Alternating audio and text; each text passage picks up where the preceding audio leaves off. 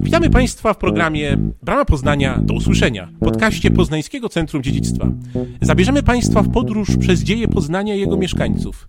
Wszystkie odcinki można znaleźć na stronie bramapoznania.pl i w popularnych serwisach podcastowych. Zapraszamy. Witamy Państwa serdecznie w pierwszym odcinku podcastu Brama Poznania do usłyszenia. I wbrew pozorom, jak mówi nazwa, wcale się jeszcze z Państwem nie żegnam, dopiero zaczynamy. E, Przez kilka najbliższych odcinków będziemy sobie opowiadać o życiu codziennym w średniowiecznym grodzie, grodzie poznańskim. Razem ze mną jest Janek. Witaj Janku. Dzień dobry Dominiku, dzień dobry Państwu. No i chciałbym mu zadać kilka pytań, kilka pytań odnośnie kwestii, która może nam się dzisiaj wydać dosyć e, codzienna, zwykła, właściwie stanowiąca podstawę naszej egzystencji, a która z czasem stała się przyjemnością, stała się wyznacznikiem naszego statusu społecznego. I mowa tutaj oczywiście o jedzeniu. I może e, Janko już byś na samym początku nam powiedział, e, czym przede wszystkim różniło się to jedzenie, kultura jedzenia e, we wczesnym średniowieczu w stosunku do tego, jak to wygląda dzisiaj.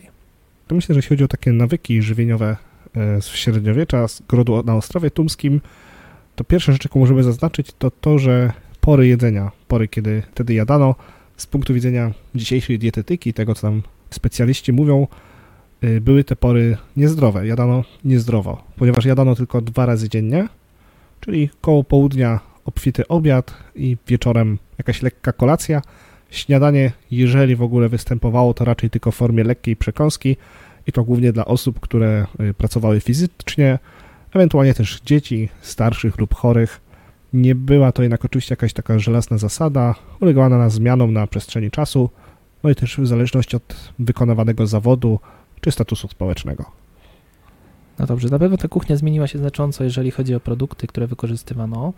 E, Nie było pomidorów, nie było ziemniaków. Czy mógłbyś nam powiedzieć, na czym przede wszystkim e, bazowali e, mieszkańcy Ostrowa Tumskiego? Po jakie produkty sięgali? Na czym opierali swoją kuchnię? Nasi przodkowie z Ostrowa Tumskiego jadali przede wszystkim skromniej niż my. Podstawą ich wyżywienia były głównie jakieś rośliny, wśród nich przede wszystkim zboża, w obrębie których dominowały proso, jęczmień czy owies, no szczególnie dlatego, że mogły one służyć do wyrobienia jakiejś y, mąki, w szczególności bardzo popularnej wtedy kaszy, no bardzo prostej do zrobienia, ponieważ faktycznie wystarczył nam jakiś kamień, na którym mogliśmy te ziarna rozdrobnić i później je ugotować. No i też co ważne, ziarna zbóż były po prostu bardzo łatwe w przechowywaniu. No właśnie, przechowywanie. Rozumiem, że lodówek nie było jeszcze wtedy. Nie, jak najbardziej nie było. Okej, to jak je zastępowano? W jaki sposób można było konserwować żywność? Nasi przodkowie z początku średniowiecza, z Ostrowa Tumskiego, nie mieli za dużo jakichś y, szczególnych technik przechowywania żywności, przechowywania go y, w dobrym stanie, jej w dobrym stanie.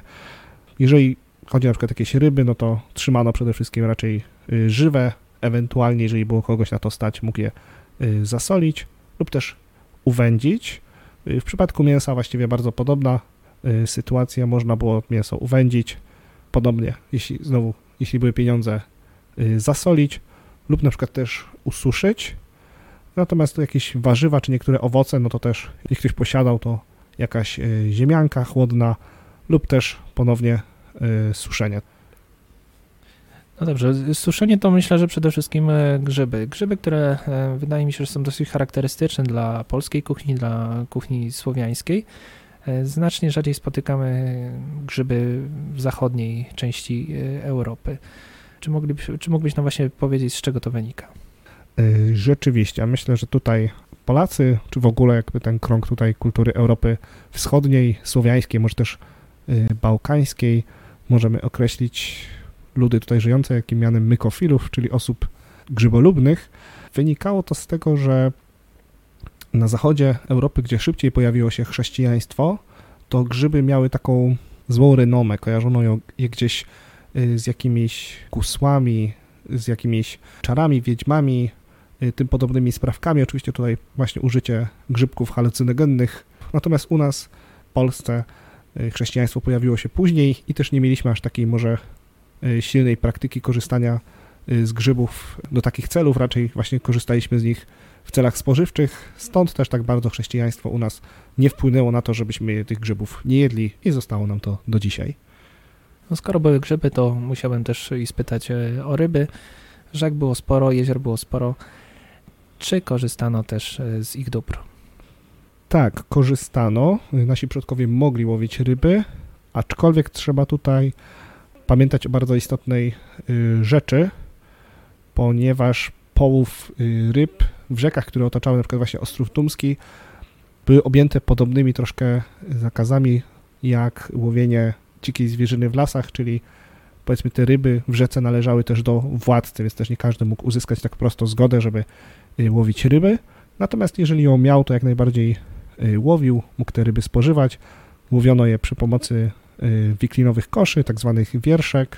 Ta nazwa pochodzi tutaj od zwierszenia, czyli po prostu zawiązania końcówki takiego kosza, lub też myślę, że kojarzone e, z wielu filmów czy jakichś seriali dziejących się w średniowieczu, takie po prostu kije z żelaznym grotem na końcu, którym po prostu próbowano bezpośrednio trafić rybę. A jeśli chodzi już o, też o ryby, ich gatunki, to w rzekach wokół Ostrowa Tumskiego dominował, królował jesiotr i sum. Dobrze, wiemy jakie rośliny spożywano, wiemy, że jedzono również grzyby, e, ryby. Jak z kolei wyglądało spożycie mięsa? Tutaj wiem, że mamy dosyć szczegółowe informacje, jeżeli chodzi o Ostrów Tomski. Tak, rzeczywiście dane takie y, mamy, ale musimy sobie już na wstępie zaznaczyć, że spożycie mięsa, szczególnie jeśli myślimy o takich prostych y, mieszkańcach grodu, nie tych bardziej zamożnych, to to spożycie mięsa było dużo mniejsze niż mogłoby nam się to wydawać. Przede wszystkim no dlatego, co już troszkę wspomniałem przy rybach, że na przykład dzika zwierzyna y, w lasach należała do władcy, więc nie każdy mógł y, sobie na nią po prostu polować. Stąd też tak naprawdę pozostałości z X wieku, które odkryli archeolodzy, jeśli chodzi właśnie o jakieś kości zwierząt y, wewnątrz grodu, to dzikie zwierzęta są to około tylko 2% wszystkich, natomiast ssaki udomowione to aż 93%. Y, w późniejszym okresie, gdzieś już XIII-XIV wiek, trochę nam się te proporcje y, zmieniają. Ssaki udomowione to 82%, ssaki dzikie y, wzrosły do 6%, natomiast ryby, których poprzednio mieliśmy tylko 0,4%, podskoczyły powiedzmy już do około 2%. A mógłbyś nam uściślić, jakie rodzaje zwierząt hodowano? Mamy tutaj jedno zwierzę, które dominowało zawsze w całym tym okresie od X do XIV wieku y, wśród kości najczęściej mamy y, świnie. Ich y, liczba waha się od 66 do 42%. Na drugim miejscu mamy krowy, których początkowo było 22%, w późniejszym okresie już 37%, no także owce i kozy, które również w późniejszym okresie podwyższyły swoją obecność z 11 do 20%, więc możemy tutaj zaobserwować taką tendencję, że wieprzowiny gdzieś, która zawsze dominowała, ale jednak jej udział spadał na rzecz wołowiny i baraniny. No i zdarzało się również, że nasi przodkowie hodowali gołębie, które tak naprawdę najpierw były wykorzystywane jako zwierzęta do jedzenia, a dopiero później nauczono się korzystać z nich do przesyłania poczty. Skupmy się teraz może na potrawach, jakie dominowały na stołach wczesnego średniowiecza. Gdybyśmy się wybrali do takiej karczmy, czy też e, do kuchni, która znajdowała się wewnątrz e, chłopskiej e, chaty, mm, cóż takiego by nam podano? Co by się, znaleźło, co by się znalazło w menu? Tak, na pewno, na pewno podano by nam jakąś polewkę, czyli w dzisiejszych czasach powiedzielibyśmy zupę. Z dużym prawdopodobieństwem możemy też stwierdzić, że pojawiłaby się jakieś zboże, takie rozgotowane na taką papkę, mogłaby być jakaś kasza lub jakieś proste kluski, które byłyby polane jakimś e, sosem. No jakieś mniejsze lub większe ilości mięsa, zależnie gdzie dokładnie byśmy byli, czy jakiegoś biedniejszego mieszkańca grodu, czy gdzieś jakaś już karczma lub e, zamożniejszy e, mieszkaniec, to wówczas to mięso w różnej ilości by się pojawiło i byłoby ono na pewno pieczone w jakiejś jamie w ziemi lub narożnie, albo też gotowane w takim specjalnym skórzanym worku, który był zawieszany nad ogniskiem. Bardzo prawdopodobne też, że na przykład do tego mięsa podano by nam podpłomyki, takie proste placki z mąki i wody, a gdzieś w późniejszych czasach, ale też w szczególności to raczej u tych bogatszych warstw, być może jakiś y, chleb lub kołacz też by nam podano. Właśnie, Janku, temat e, chleba, czy mógłbyś go jakoś e, rozwinąć? Czy średniowiecze to wczesne znało właściwie chleb taki, jaki mamy dzisiaj? Tak, jeżeli chodzi o chleb w średniowieczu, to musimy pamiętać o tym, że ten znany nam obecnie biały pszenny chleb w średniowieczu, szczególnie w tym wczesnym, był produktem zdecydowanie luksusowym, na który mogli pozwolić sobie tylko najbogatsi mieszkańcy grodu. Wynikało to z tego, że najpopularniejszym zbożem w tamtym okresie było proso, które nie za bardzo nadawało się na taką y, mąkę, której można byłoby chleb y, wypiec, a pszenica i żyto no, pojawiły się w tym rejonie, w tych okolicach trochę później, no i też na początku po prostu nie było ich aż tak dużo, żeby jakoś zwykli mieszkańcy mogli sobie pozwolić na mąkę y, z tych zbóż, dlatego tylko najbogatsi y, ją posiadali i mogli z niej y, wypiekać chleby. Dobrze, byliśmy teraz powiedzmy w jadalni, przejdźmy sobie e, do kuchni. Jak takie przygotowywanie posiłków e, wyglądało? Jak wyglądało wyposażenie wczesno-średniowiecznej kuchni? Pierwsza, najważniejsza rzecz, jaką musimy sobie powiedzieć, mówiąc tutaj o kuchni średniowiecznej, jest fakt, że jeżeli, bo przede wszystkim dzisiaj się tutaj y, obracamy wokół najprostszych mieszkańców y, grodu na Ostrowie Tumskim, to nie posiadali oni y, w swoich chałupach jakiejś osobnej kuchni. Ich chałupy były to przecież tak naprawdę pojedyncze izby, na środku których znajdowało się palenisko i to palenisko im za tą kuchnię służyło. Czyli po prostu na tym otwartym ogniu, na przykład na jakimś takim y, ruszcie z powieszonym y, garem można było tą kaszę ugotować. Właśnie te gary to najczęściej gdzieś czy z gliny, y, drewna, później też żelazo, miedź się tutaj nam pojawiły. Ciekawostką jest również fakt, że nawet w Palatium, czyli kamiennej siedzibie Mieszka I, archeolodzy nie stwierdzili obecności jakiejś osobnej kuchni, jakiegoś pomieszczenia, które by tę rolę pełniło. Czyli rozumiem, że Mieszko i Dobrawa albo jadli, jedli na mieście, albo korzystali z cateringu. Prawdopodobne, że gdzieś ktoś z zawałów im coś po prostu gotowego już przynosił z jakiejś osobnej może izby, chałupy. Janko, czy mógłbyś nam coś więcej powiedzieć o tym, jak e, wyglądało zachowanie się w czasie posiłku? Tak, to rzeczywiście też zachowanie przy posiłku różniło się znacznie od tego, co znamy obecnie, tego, co praktykujemy obecnie, ponieważ posiłki spożywano klęcząc lub y, siedząc na klepisku, czyli nazwijmy to na podłodze, takiej ubitej glinie. Y, Zupę jedzono drewnianymi lub rogowymi łyżkami prosto ze wspólnego garnka lub jeżeli ktoś posiadał to z takich drewnianych talerzy, każdy taki drewniany talerz mógł mieć lub też ewentualnie jakiś duży liść ułożony, zawinięty w taki w miarę odpowiedni kształt, a na przykład jeśli były też podpłomyki do posiłku, no to je już jedzono po prostu rozrywając palcami. No, przyznam ci, że ani te okoliczności, ani też to, co na tych y, talerzach lądowało, nie wygląda zbyt y, ciekawie. A czy w jakiś sposób starano sobie urozmaicić te dosyć mdłe i jednostajne posiłki? Tak, nasi przodkowie mieli jakieś różne metody, próbowali coś odnaleźć na to, żeby te posiłki były troszkę bardziej urozmaicone, a czasami też po to, że żeby nie umrzeć z głodu, jeżeli brakowało im jakichś podstawowych produktów. No dlatego najczęściej wybierano się po prostu w otaczający y, Ostrów Tumski y, las, gdzie można było na przykład zbierać jakieś jagody, wspominane już grzyby, dzika marchew, dzikie jabłka, czy również też na łąkach jakieś różnego rodzaju y, zioła czy inne rośliny, które mogły też nam jakoś urozmaicić te potrawy, czyli na przykład dziki czosnek, majeranek, tymianek, szałwia, a także w późniejszym okresie pojawiła się na przykład cebula, koper, kminek czy szyszko jagody jałowca. Okej, a co z przyprawami, które znamy dzisiaj, z solą i pieprzem? To tak, jeżeli mówimy ponownie o zwykłych mieszkańcach grodu, no to tych przypraw tak naprawdę nie używano, były przede wszystkim y, za drogie, nie było ich na to stać, one mogły się pojawić może na przykład na talerzu u Mieszka pierwszego, ich sprowadzanie, szczególnie na przykład pieprzu gdzieś z dalekiej Azji po prostu było za drogie, więc posiłkowano się jakimiś innymi przyprawami, które rosły gdzieś dziko i które również my teraz korzystamy, używamy, czyli na przykład lubczyk, majeranek albo y, tymianek. One jak najbardziej mogły się y, na talerzach znaleźć, natomiast te bogatsze rodziny, które stać było na sól i pieprz, tam również mógł się jeszcze pojawić na przykład imbir lub szafran. Podejrzewam, że duże zmiany też dotyczą tematu y, tego, co pijano, bo i herbata jest, y, powiedzmy, rozpowszechnia się właściwie od XIX wieku, kawa y, stulecie wcześniej, ale też wśród raczej wyższych, bogatszych warstw społeczeństwa. Natomiast jeżeli chodzi o wczesne średniowiecze, czym tutaj popijano posiłki? Y, Tak, przede wszystkim popijano po prostu czystą wodą ale również jakimiś naparami ziołowymi z tych wszystkich rzeczy, które udało się gdzieś zebrać w lasach i na łąkach, ale również piwem, piwem tworzonym głównie przez kobiety, a na wiosnę mógł się też gdzieś pojawić jakiś bogaty witaminy y, sok z brzozy lub klonu. Tak jak już powiedziałem, podstawowymi napitkami było piwo i woda, a też w bogatszych domach mógł się jeszcze pojawić y, miód pitny.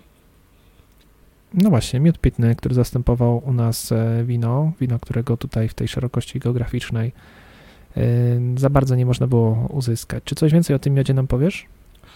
Y, rzeczywiście, kultura wina gdzieś na naszych terenach pojawiła się dużo później. Faktycznie miód pitny zastępował nam ten trunek. Był wśród szczególnie możnych mieszkańców pierwszego państwa Polan bardzo popularny, bardzo istotny. Między innymi wenecki podróżnik Ambrogio Contarini jeszcze w XV wieku pisał o tym, że Polacy nie mając wina chętnie właśnie się upijali napojem z miodu, który upijał nas bardziej niż wino. Istnieje też taka y, ciekawostka zapisana przez Jana Długosza, który zapisał, że podobno Leszek Biały, książę sandomierski, został przez papieża zwolniony z obowiązku y, odbycia pielgrzymki do Ziemi Świętej, ponieważ na terenach, przez które by musiał przejść, do których musiał się dostać, nie pijano miodu pitnego ani piwa. Zostawmy na razie w spokoju Leszka e, Białego. Przenieśmy się dwa stulecia, trzy stulecia wcześniej e, z powrotem do Grodu Poznańskiego. E, I choć Magdy Gessler jeszcze wtedy nie było na świecie, to można powiedzieć, że doszło tutaj do kuchennej rewolucji. W kuchennej rewolucji za sprawą Mieszka I. Przyjęcie przez niego chrześcijaństwo wpłynęło także na zwyczaje kulinarne. Mógłbyś nam rozszerzyć ten temat? Tak, w istocie chrześcijaństwo, pojawienie się chrześcijaństwa e, tutaj na ziemi pierwszych Polan miało duży wpływ na dietę naszych przodków, aczkolwiek trzeba sobie powiedzieć, że w szczególności dietę naszych bogatszych przodków. Jeśli chodzi o, tych, o te biedniejsze warstwy społeczne, to nie aż tak bardzo. Wynika to przede wszystkim z tego prostego faktu, jak już sobie powiedzieliśmy, o tym, że e, no, nasi biedniejsi e, przodkowie nie jadali za często mięsa, a to właśnie w obrębie tego jedzenia mięsa mamy te y, największe zmiany. Chodzi tu przede wszystkim po prostu o posty, które chrześcijaństwo wprowadzało. My teraz w czasach współczesnych kojarzymy ten post piątkowy, że w piątek nie można jeść mięsa i bardzo ewentualnie w jakieś jeszcze niektóre święta, jak na przykład Środa Popielcowa. Natomiast w czasach średniowiecznych tych dni postnych było dużo, dużo więcej, ponieważ tak naprawdę w samym tygodniu mieliśmy nie jeden, a trzy dni, kiedy należało pościć, czyli mieliśmy tutaj środę jako dzień, kiedy Judasz zdradził Chrystusa, później znany nam już piątek, czyli dzień pokuty za y, śmierć Zbawiciela i dochodziła do tego jeszcze sobota, jako dzień upamiętnienia dziewicy y, Maryi. No i do tego wszystkiego, do tych trzech dni w tygodniu dokładamy jeszcze różnego rodzaju y, święta i uroczystości, kiedy nie jadano mięsa, a także no, dużo surowsze niż obecnie okres Wielkiego Postu, kiedy również tym mięsem się y, nie raczono. Więc tak jak powiedziałem, dla naszych prostych przodków za dużej zmiany nie ma, natomiast dla tych bogatszych ogromna zmiana, ponieważ podliczając te wszystkie święta, wszystkie dni, wychodzi nam około 192 dni bez mięsa w czasie roku, kiedy musieli pościć. No, podejrzewam, że po tak długim czasie postu to ten mięso smakowało właściwie jak owoc, jak taki zakazany owoc. Tak, myślę, że masz tutaj dużo racji w tym stwierdzeniu. Mięso bardzo szybko stało się takim wręcz y, symbolem postnego wyrzeczenia.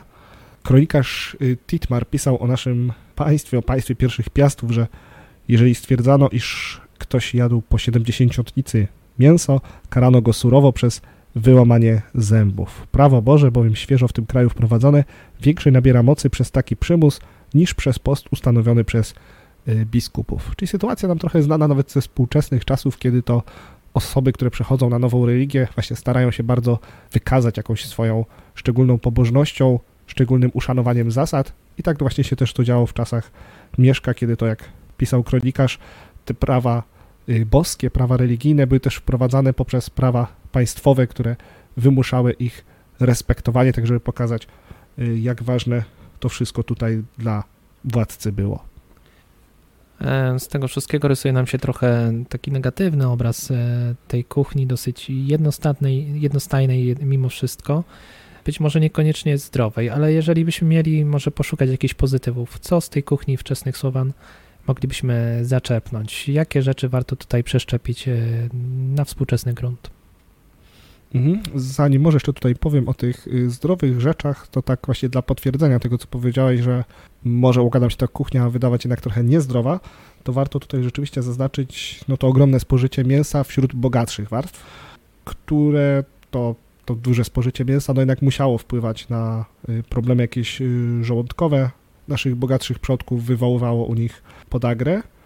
Myślę, że w te wszystkie rzeczy bardzo łatwo uwierzyć, kiedy na przykład zajrzymy sobie w spis inwentarzowy no już z czasów późniejszych, ponieważ z czasów Jadwigi Jagieły, ale jest w nich mowa o tym, że na mężczyznę w czasie posiłku przypadało średnio około 2 kg mięsa, zaś na kobietę około kilograma 300 gramów. A przechodząc teraz do tych zdrowych rzeczy, no to właśnie, po pierwsze, być może to chrześcijaństwo ze swoimi y, postami trochę uratowało naszych przodków od naprawdę dużych cierpień żołądkowych, ale warto się tutaj też właśnie skupić na tym całym korzystaniu y, z przyrody ich otacza, otaczającej, y, czyli na przykład w klimacie śródziemnomorskim bardzo popularna jest oliwa z oliwek, u nas niedostępna, ale nasi przodkowie starali się ją zastąpić. W ramach tego korzystano z tłuszczu pozyskiwanego na przykład z konopi czy z lnu, z których można też wyrabiać było nawet mleko i masło. Produkty y, szalenie zdrowe, właściwie można nawet powiedzieć y, w pełni wegańskie, również wykorzystywane także dzisiaj. No i też być może patrząc trochę na dietę naszych y, biedniejszych przodków, no to też można powiedzieć, że w dużej mierze była ona dosyć wegetariańska, jednak tego mięsa za dużo nie było, pojawiało się tylko raz na jakiś czas, co być może rzeczywiście było dużo zdrowsze, no chociaż też musimy właśnie pamiętać, że wynikało to nie tylko z ich chęci, ale też i z tych postów i też z różnego rodzaju Y, nakazów królewskich, czyli zakaz polowania, czy zakaz y, połowu ryb, no i też, że nie każdego stać było na posiadanie jakichś zwierząt udomowionych, które można było zabić na obiad. Mówiąc o jedzeniu, musimy pamiętać, że w średniowieczu towarzyszyło mu też zjawisko e, głodu. Głodu, który dopiero w Europie znika gdzieś e, pod, w połowie XIX wieku, natomiast do tego czasu trzeba było się z nim e, mierzyć. W jaki sposób sobie mm, z tym głodem radzono? Czy były jakieś takie proste y, przepisy zrobienia właściwie jakichś potraw z niczego? Tak, jak najbardziej. Głód nie był wcale takim rzadkim zjawiskiem dla naszych przodków, był dość dobrze znany. No i też dość dobrze znane, powiedzmy, były im różne sposoby, żeby sobie z tym głodem radzić, żeby jakoś oszukać żołądek. No i rzeczywiście korzystano wtedy prawie z wszystkiego, szczególnie z tego, co nas otaczało, czy w lasach, czy na łąkach. Wówczas faktycznie mogły się pojawić jakieś różnego rodzaju wypieki z mieszanki mąki, z kory drzewnej, zmielonych żołędzi, słomy, czasem nawet gdzieś tam pojawiała się glina, jakiegoś różnego rodzaju rozgatowane kłącza czy korzenie drzew. Jeśli gdzieś tam została nam jeszcze jakaś rzepa i nasiona, to też starano to jakąś pulpę taką rozgatowaną z tego przygotować, czy również zdarzały się sytuacje, kiedy czworonożni towarzysze życia, psy czy koty trafiały do garnka, czy również też no wszystko, tak jak mówiliśmy, co nas otaczało, szyszki, mech, liście lip, lipy, kora sosny na przykład, czy lipy, wszystko to potrafiło trafić do, do garnka w takiej sytuacji kryzysowej. Dobrze, czyli możemy powiedzieć, że obfitość stołu z pewnością jest e, uzależniona, była uzależniona od grubości naszego portfela, czy raczej sakiewki, jakbyśmy tutaj powiedzieli we wczesnym e, średniowieczu? Tak, jak najbardziej. To, co nasz prosty y, przodek, jakiś chłop tutaj na Ostrowie Tumskim miał w swoim gardku, na swoim talerzu, ono przez wieki nie ulegało większym zmianom, natomiast jeśli już mówimy tutaj o rycerstwie, duchowieństwie, czy też mieszczanach, kiedy się pojawili, no to tutaj rzeczywiście te zmiany były. No i tak jak powiedziałeś, rzeczywiście to, co w portfelu, to tak trochę też to, co na talerzu, no ponieważ to taki, myślę, znany trend już tak naprawdę od starożytności, czy ludzie lubili wyprawiać takie wielkie y, wystawne uczty, na których przede wszystkim właśnie chodziło też nie tylko o to, żeby się goście najedli, ale też, żeby się po prostu pokazać, że stać mnie było na te wszystkie rzeczy. Dlatego oczywiście musiały być jakieś ogromne ilości pieczonego mięsa i to też czasami starano się jakieś wyszukane rzeczy, nie tylko na przykład jakieś prosie czy dziczyzny, ale też na przykład jakieś ogony bobra bardzo często się pojawiały na stołach. No i też dużą rolę odgrywały przyprawy, szczególnie te przyprawy sprowadzane z dalekich krain, które były bardzo drogie, takie jak właśnie szafran, pieprz, imbir. No i w ich wypadku oczywiście też nie chodziło tylko o to, żeby y, dodać smaku, ale żeby właśnie pokazać, że stać mnie na te przyprawy. No i też także y, trzeba pamiętać o tym, że te wszystkie mięsa no nie były przechowywane w lodówkach, więc czasami gdzieś tam się już procesy gnilne nam zaczynały. One też swój y, charakterystyczny zapach mają, więc też te przyprawy y, miało to wszystko trochę, miały to trochę przykryć. No ja go powiem ci, że tak smakowicie opowiadasz, że normalnie zgłodniałem. Będziemy zamawiać, prawda? Tak, myślę, że jakieś klasyczne polskie pierogi to jest to, czego nam teraz trzeba. Może ruskie, nie polskie. Z mięsem. Dobry kompromis. To my kończymy, idziemy do kuchni, a Państwa zapraszamy na kolejne odcinki. Do usłyszenia. Dziękujemy za uwagę i odsłuchanie naszej audycji. Przypominamy, że wszystkie odcinki można znaleźć na stronie bramapoznania.pl i w popularnych serwisach podcastowych. Zapraszamy także do obejrzenia naszych filmów dostępnych na kanale Bramy Poznania w serwisie YouTube. Brama Poznania, do usłyszenia. Do usłyszenia. Do usłyszenia.